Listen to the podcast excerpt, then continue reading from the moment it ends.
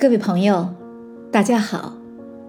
今天让我们一起来温习“揠苗助长”这句成语。揠就是拔的意思，现今人们通常说“拔苗助长”。揠苗助长这则成语的意思是将苗拔起，助其生长，比喻不顾事物发展的天然规律，一味强求速成，结果反将事情弄糟。揠苗助长这则成语来源于孟子《公孙丑上》。现在，请大家一起来听听“揠苗助长”这则成语的故事。话说，宋国有一位农夫，他忧虑自己田地里的禾苗长不高，就天天到田边去观看。可是，一天、两天、三天，田里的禾苗。好像一点儿也没有往上涨，他心里非常焦急，在田边转来转去，自言自语道：“我得想办法帮助禾苗快快生长啊！”一天，这位农夫终于想出了办法，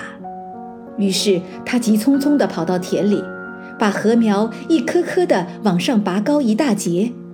从早晨一直忙到日落天黑，一身汗水。精疲力竭，回到家中，人已十分疲惫，气喘吁吁地说：“啊，今天可把我累坏了呀！不过呢，力气总算没有白费，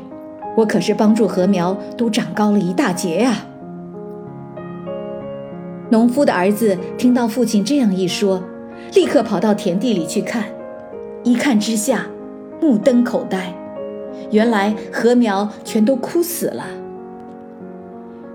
伟大的教育家孟轲老夫子借用这个故事告诫学子们：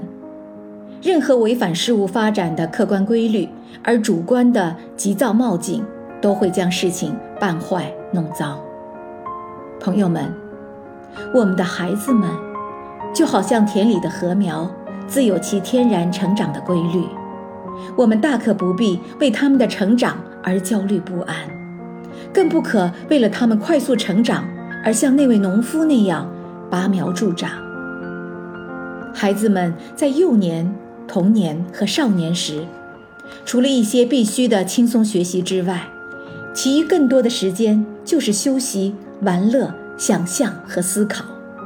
因为这是他们健康成长的天然规律和必经之路。现今的时代，有些不负责任的媒体大肆宣扬神童奇女。